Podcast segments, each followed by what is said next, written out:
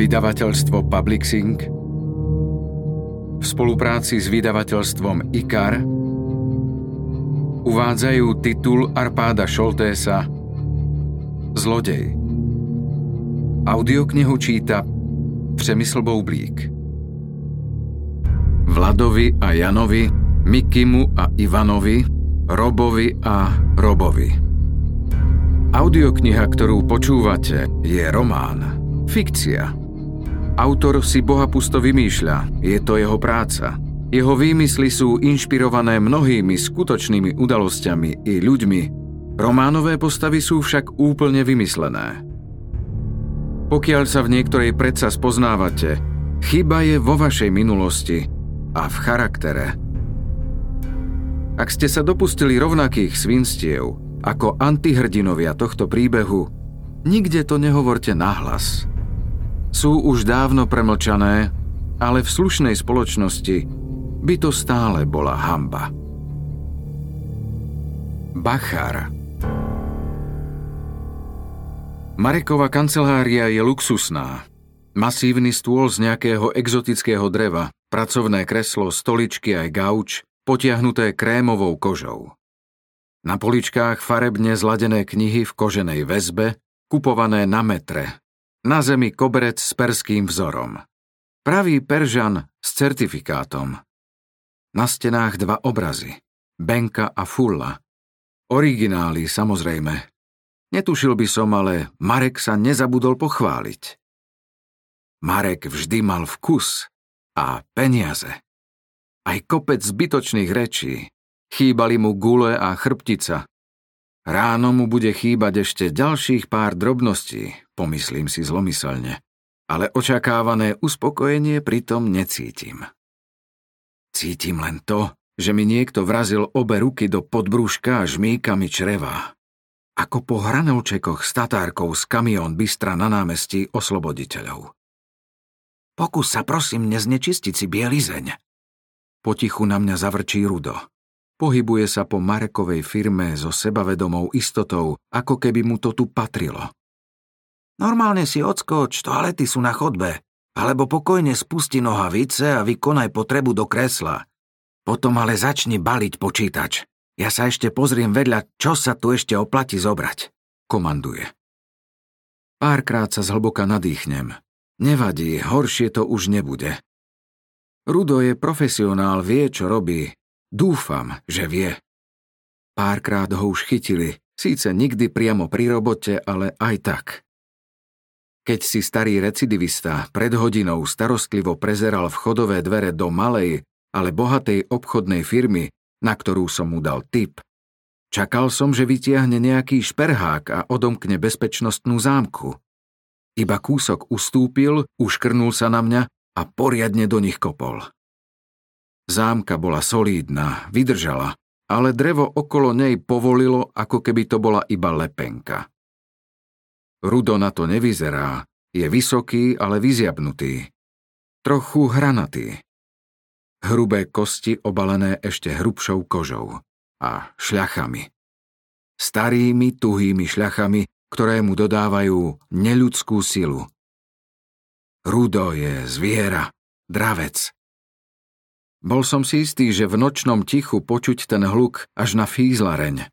Vzdušnou čiarou nemôže byť ďalej ako tristo metrov. Keď som nepustil do gatí v tom okamihu, teraz už určite nie. Poď! Chytil ma Rudo za rameno a nenáhlivým krokom ma viedol dobre osvetlenou ulicou. Úplne ma zmiatol. Čo, nejdeme dnu? Síce som nechápal, na čo rozbíjal dvere, keď nepôjdeme kradnúť, ale uľavilo sa mi. Zrazu som si uvedomil, že nechcem. Toto nie je pre mňa. Nie preto to som päť rokov študoval. Trochu vyššie, na druhej strane ulice je vhodná brána, ukázal Rudo prstom. Bola trochu pootvorená, za ňou len tma. Chvíľu si tam počkáme, keď nikto nepríde, pôjdeme dovnútra. V tmavom vchode som dostal svoju prvú lekciu z vlamačskej teórie. Čím komplikovanejší plán si vymyslíš, tým máš zložitejšiu logistiku a tým máš viac faktorov, ktoré môžu fatálne zlyhať. Vysvetľoval mi Rudo svojím typickým kultivovaným prejavom. Vyzeral ako zabijak, ktorý presedel polovicu svojho života v Ilave a v Leopoldove, ale rozprával ako profesor na dôchodku. Nie je to žiadna veda, ale práca pre trpezlivých a rozvážnych ľudí. Musíš minimalizovať rizika. Vykopneš dvere, na tom sa nemá čo pokaziť. Ak sa na to necítiš, môžeš si zobrať oceľové páčidlo, ale lepšie je nemať pri sebe nič, čo vyzerá podozrivo. Keď narazíš na špeciálne dvere a zistíš, že by ti to trvalo dlho, pekne odídeš a zajtra si nájdeš nejaké iné. Keď ich vylomíš, stiahneš sa niekam, kde ťa nebude vidno, ale ty uvidíš na vchod. Počkáš aspoň hodinu, radšej dve. Niekto ťa mohol počuť a mohol zavolať orgánom. Niekto mohol byť vo vnútri a zavolať orgánom. Alebo tam môžu mať tichý alarm zapojený na centrálny pult u orgánov. Orgány sa nikdy neponáhľajú, musíš im dať čas. Keď sa objavia, alebo hoci kto iný, okamžite oblasť opustíš a zajtra vyrazíš dvere niekde inde. Keď sa nikto neukáže, vojdeš do objektu a vezmeš z neho všetko, čo dokážeš výhodne predať. Polovicu svojho dospelého života presedel Rudo v Ilave a v Leopoldove. Väčšinu toho času strávil čítaním. Keď bol na slobode, kradol a balil študentky. K poctivému staromódnemu zlodejskému remeslu som sa dostal obvyklým spôsobom. V base. Strávil som v nej skoro dva roky. Tam som sa spoznal s Rudom, no trvalo ďalší rok, kým pustili aj jeho. Pravidelne som mu posielal balíky, hlavne tabak a čaj, tvrdé meny väzenskej ekonomiky. Občas som pribalil aj časopisy, zo dvakrát aj list. Odpoveď som nečakal a nikdy žiadna neprišla.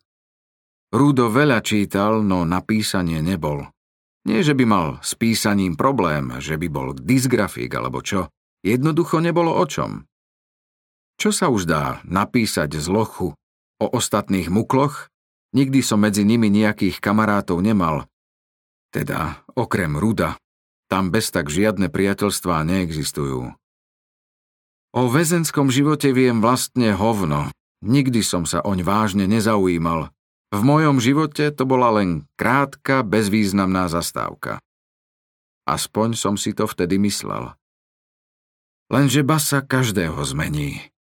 Málo koho k lepšiemu. Vedel som, kedy Ruda pustia. Sedel na Floriánskej pár minút peši od mojej roboty. Bol som v pokušení ísť ho počkať, zobrať ho niekam na dobré jedlo a pár pohárikov, ale nakoniec som nestihol. Nedostal som sa z roboty. Mal som vtedy slušnú prácu, ale úplne dzignutého šéfa. Pohyb, pohyb, pán inžinier! Zjapal na mňa vedúci tónom, z ktorého bolo jasné, čo si myslí o mojom titule. Ako keby očakával, že si naložím vykurovací kotol na chrbát a budem s ním obchádzať domy z bohatlíkov, či nekúpia. Tu si nebudete váľať gule ako v base, za to vás neplatím, vychutnával si ma. So stoickým pokojom som zdvihol slúchadlo a začal som z pamäti vytáčať číslo. Za štyri mesiace som predal viac kotlov ako starý chrúňo za dva roky, ale nebolo to dosť. Objektívne to nebolo dosť. Blaváci v centrále tlačili na šéfa, skákali mu po krku, lebo kotly pre domácnosti boli tak akurát na kávu. Doplnkový sortiment. Zaujímavé boli veľké priemyselné komplexy, ku ktorým sa bývalý politruk nedokázal priblížiť na dostrel ani cez svoje staré eštebácke kontakty. Francúzsky konkurent nám práve vyfúkol zákazku desaťročia. Veľkú dodávku pre fabriku. V tom okamihu sa začalo hovno rútiť voľným pádom a podo mnou už nebol nik. Tak som tie sračky trpezlivo prehltal, ale stráviť som ich nedokázal. Ukladali sa vo mne vrstva po vrstve a už mi pomaly stúpali hore krkom. Aďo Šípoš mi to na podiv zdvihol už po nejakom desiatom zazvonení. Líbor, Bazmek, čo nezavoláš cez sekretárku? Vieš, koľko ma stojí, keď mi voláš na Eurotel? Ešte sa nestalo, že by ma k tebe prepojila. Furt dačo máš. No lebo furt dačo mám. Aj teraz dačo mám. No jasne, pán prezident. Najdôležitejší syn z povolania v meste. Jeho otec privatizoval fabriku, ale potom šiel starému robiť ministra, tak aspoň formálne musel nechať firmu juniorovi. Poznal jeho schopnosti, o dôležitých veciach rozhodoval sám, ale drobnosti neriešil. Aďo sedel v kancelárii prezidenta spoločnosti, mal limuzínu so šoférom a osobitnú asistentku na všetko. Jednu na varenie kávy, inú na robotu, ďalšiu na osobné služby. Telefóny dvíhala tá, čo bola na robotu. Stará dračica. Ohyzdná, nepríjemná, výkonná, efektívna. Do roztrhania lojálna gaďovmu fotrovi. Hovory zvonku zásadne neprepájala. Kto bol dôležitý, mal číslo na Aďov Eurotel. Kto nebol dôležitý, nemal čo otravovať. Čím menej ľudí sa mu dovolalo, tým menej prúserov šrac narobil. Keby mohla, asi by mu zhabala aj ten Eurotel. Nemal som jej to za zlé. Ja na jej mieste by som ho zamkol v kancelárii s fľašou koniaku, pár skladačkami koksu a osobnou asistentkou. Nech sa chlapec zabaví a nevymýšľa sprostosti so svojimi pochybnými kamarátmi. A ja pre teba dačo mám. Nenechal som sa vykoľajiť. Kšeft. Nie je to najlepší kšeft tvojho života, ale mne by zachránil riť. Tak dojdi večer do Lolity, pomiešame kávu. Nebol som nadšený, Lolita je bordel. Keby sa Karla dozvedela, že som tam sedel za ďom a ostatnými spolužiakmi, nikdy by som jej nevysvetlil, že to bolo obchodné rokovanie. Vedel som však, že ma Aďo nenechá v kaši. Trochu mu v poslednom čase šibe z vlastnej dôležitosti, ale o kamarátov sa vždy postará.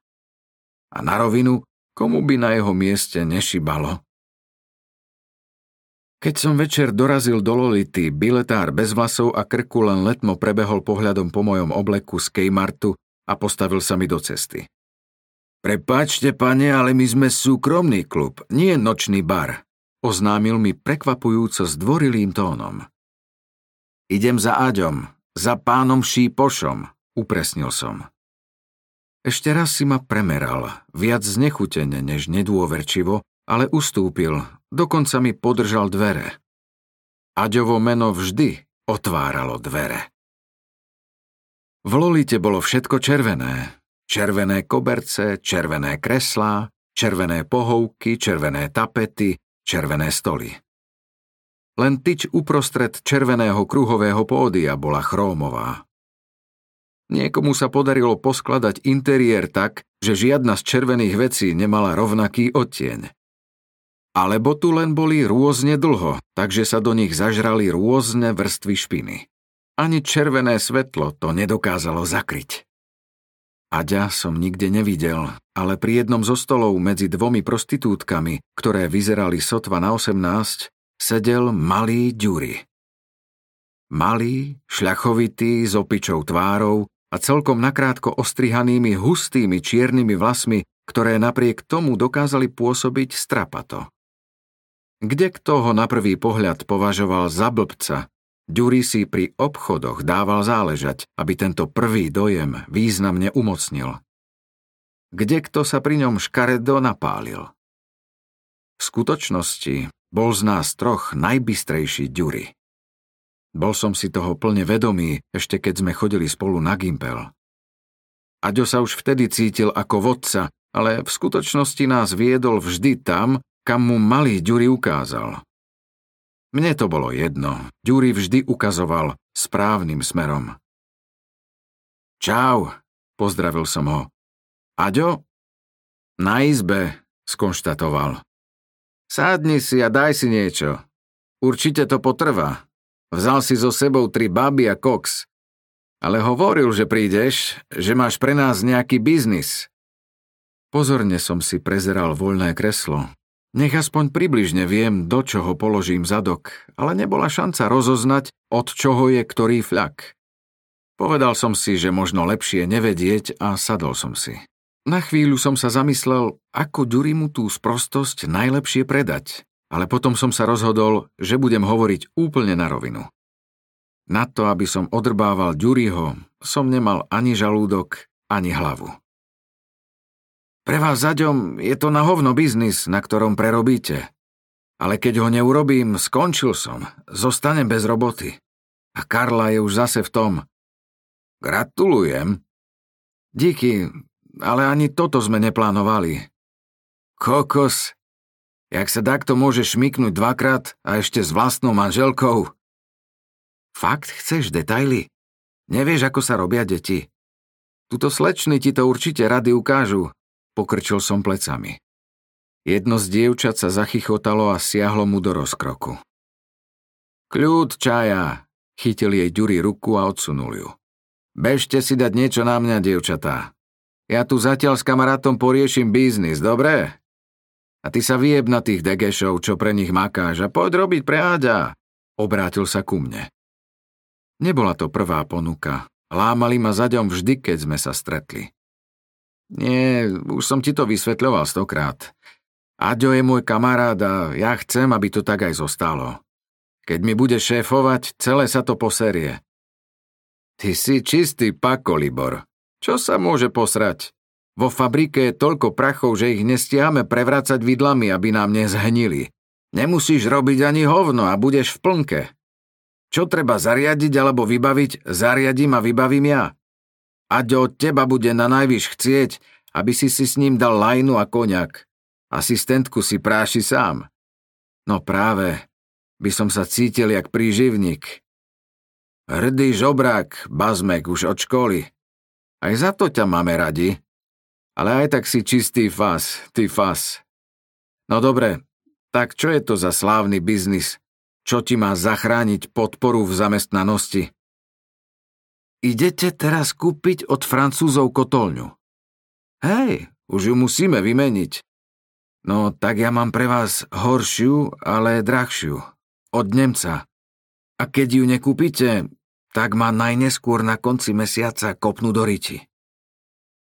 Ja som ten deal neriešil, je to sprostosť za pár drobných, na také máme ľudí. Ale Aďo to ešte určite nepodpisoval. Iba to naši dohodli. Tak potom mi môže Aďo povedať, že zle dohodli, nie? Jasné, není problém. Akurát naši určite mali sľúbenú províziu.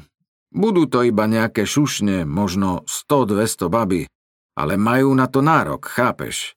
Vlastných neodrbávame. Kúpime od teba, keď to potrebuješ, to nepochybuj, že to pre teba Aďo urobí. Ale oni musia dostať svoje. A to im už on zo svojho dávať fakt nebude. Jasné, všade to tak chodí, na toto máme aj my fond. Keď sa Aďo vrátil, vôbec ho nezaujímalo, na čom sme sa s Ďurim dohodli. Iba chcel vedieť, či sme sa dohodli.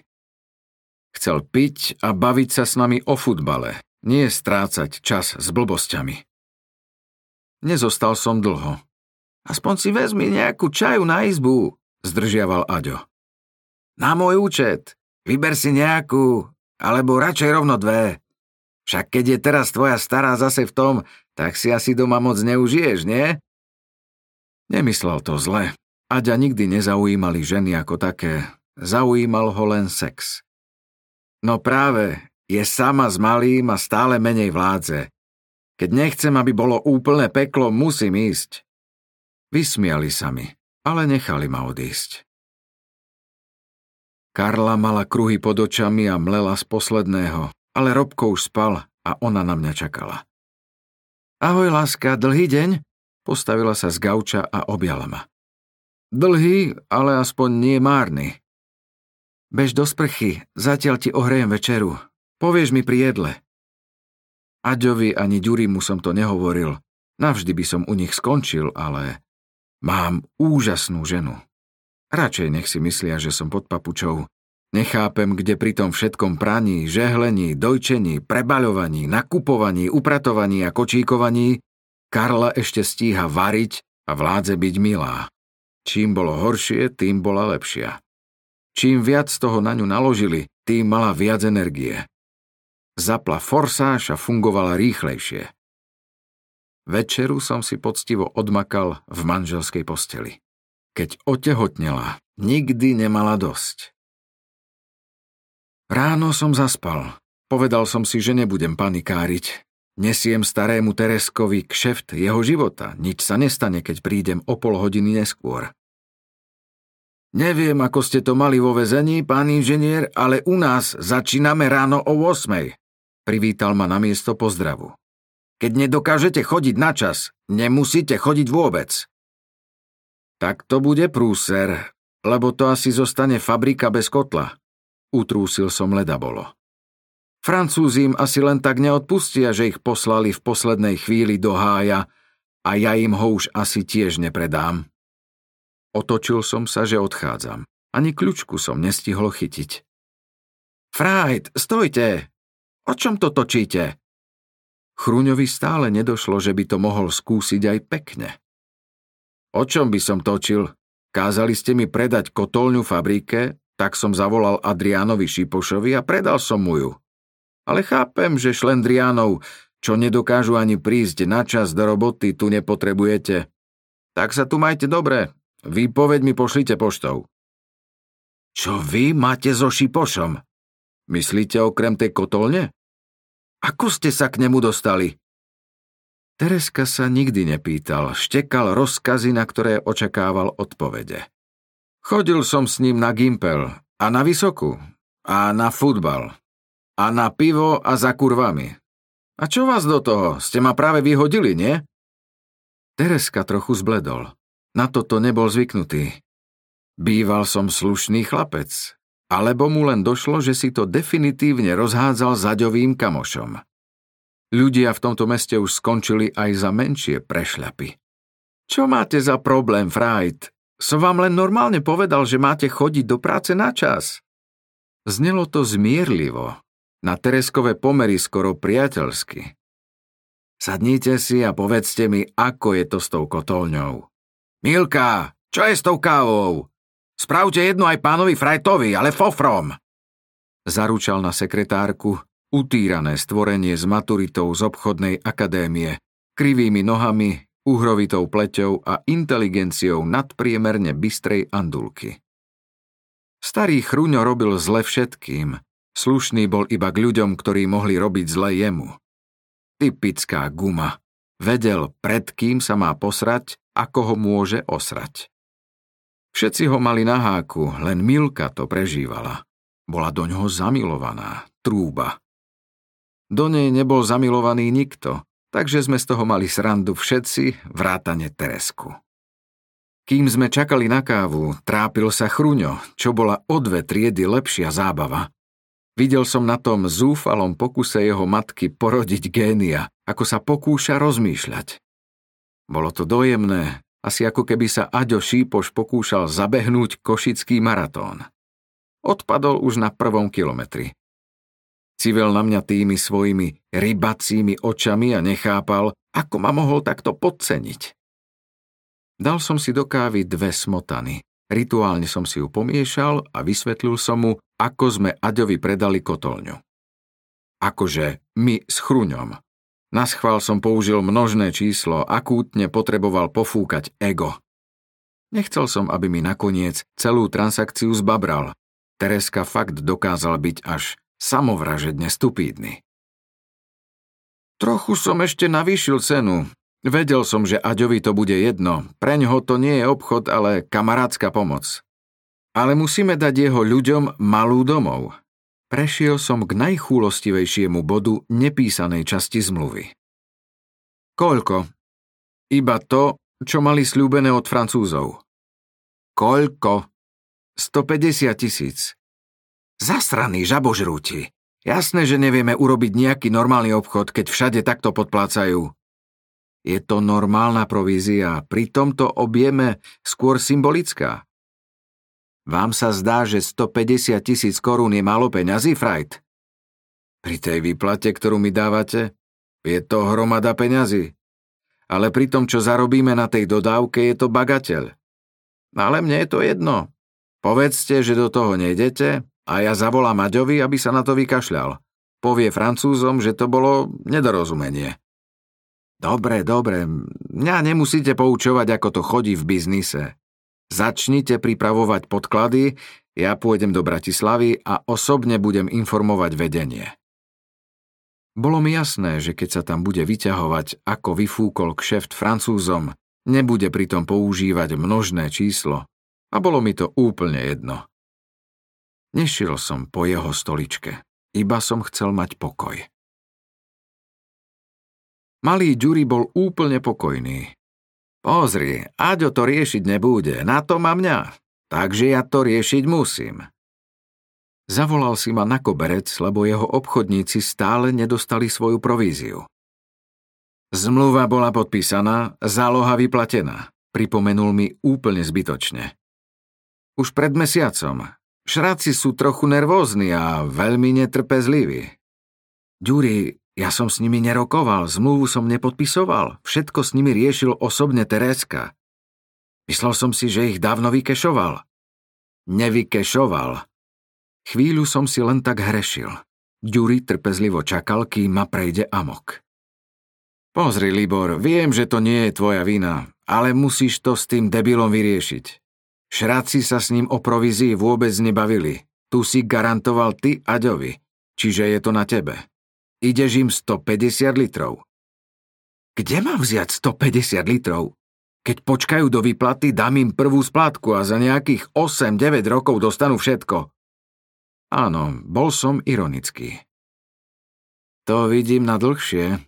Zabudol si na úroky z omeškania. Ďuri vždy vedel byť ironickejší. Kokos, čo mám robiť? Jebne ma. Jebnutý si už dosť aj bez toho. Ja som ťa varoval, že tvoj šéf je hajzel. Choď za ním a normálne z neho tie prachy vytras. Keby si na to nemal žalúdok, môžem ti vybaviť stretko s Bandym Farkášom. On ich z neho dostane, zo zárukou, ale potom budeš mať dlh u ňoho. Nie, toto nebola irónia a bolo to oveľa vážnejšie ako iba vážne. Bandy je mafia, nie nejaký mafoš, je košický boss. S Bandym nechcete mať nič spoločné. Vedel som, že Aďo s ním niekedy mieša kávu, lenže Aďo si to mohol dovoliť.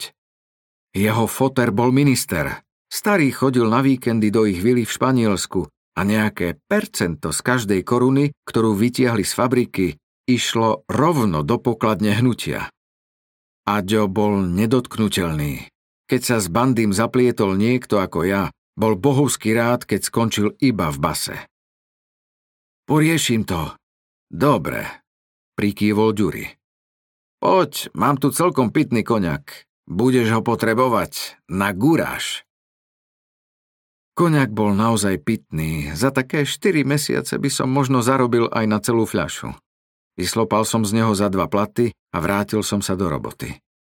Šiel som rovno za chruňom. Dobrý šéfe, idem z fabriky od Juraja Levkoviča. Hovorí, že ste stále nezaplatili. Pán inžinier, vy ste opití? My sme dodávateľ, oni platia nám. Ale záloha už nabehla na účet, môžete pána Levkoviča uistiť, že všetko je v absolútnom poriadku. Hovorím o tej provízii. Provízii? Aha, prepáčte, zabudol som vám to povedať. Jasné, že máte nárok na odmenu. Pridal som vám mimoriadnu prémiu, tisícdvesto korún. Príde vám s výplatou. Náramne sa na mne zabával. Asi dve sekundy. Potom mi preplo. Dočista. Prvú schytal do zubov a rovno ľahol. Zmrt. Potom som ho už len kopal, kým ma od neho neodtrhli.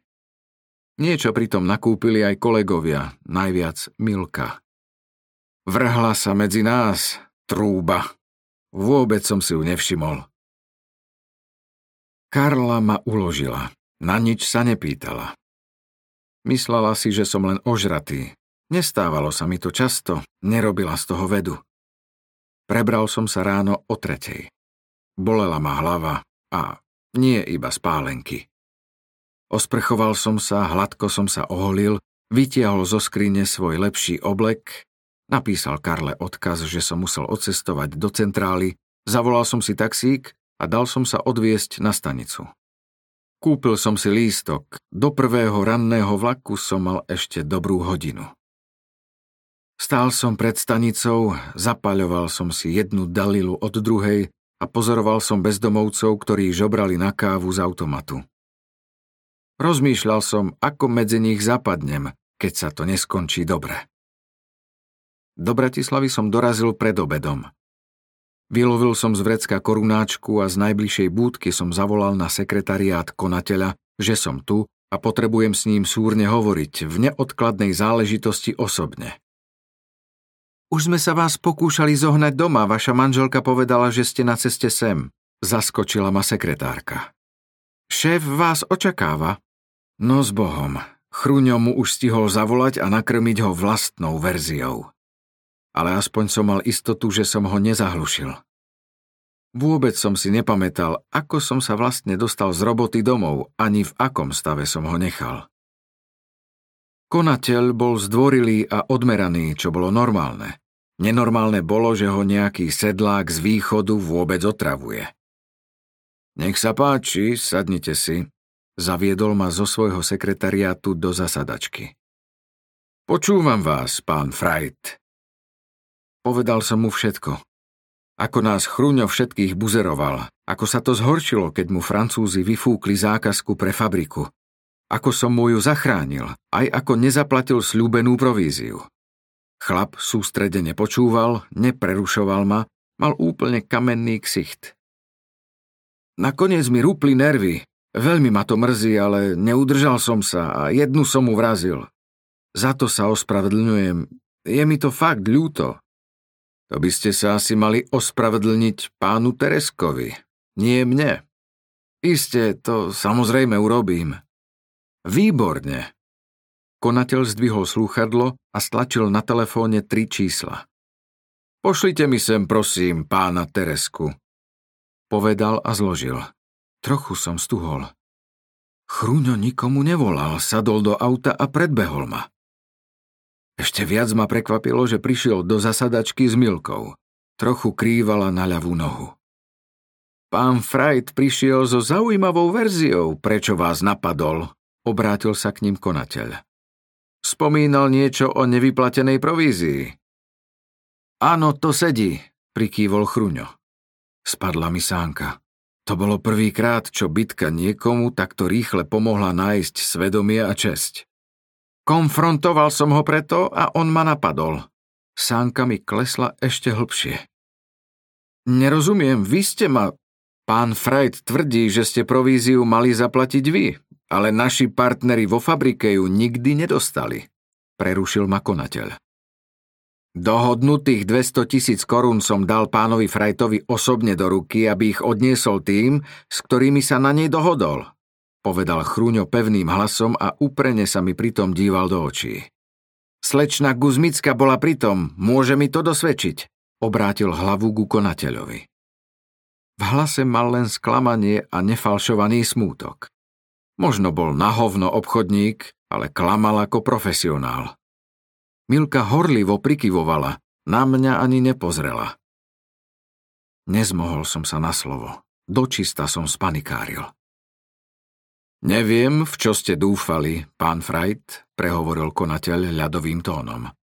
V našej spoločnosti ste samozrejme skončili, to vám asi nemusím hovoriť.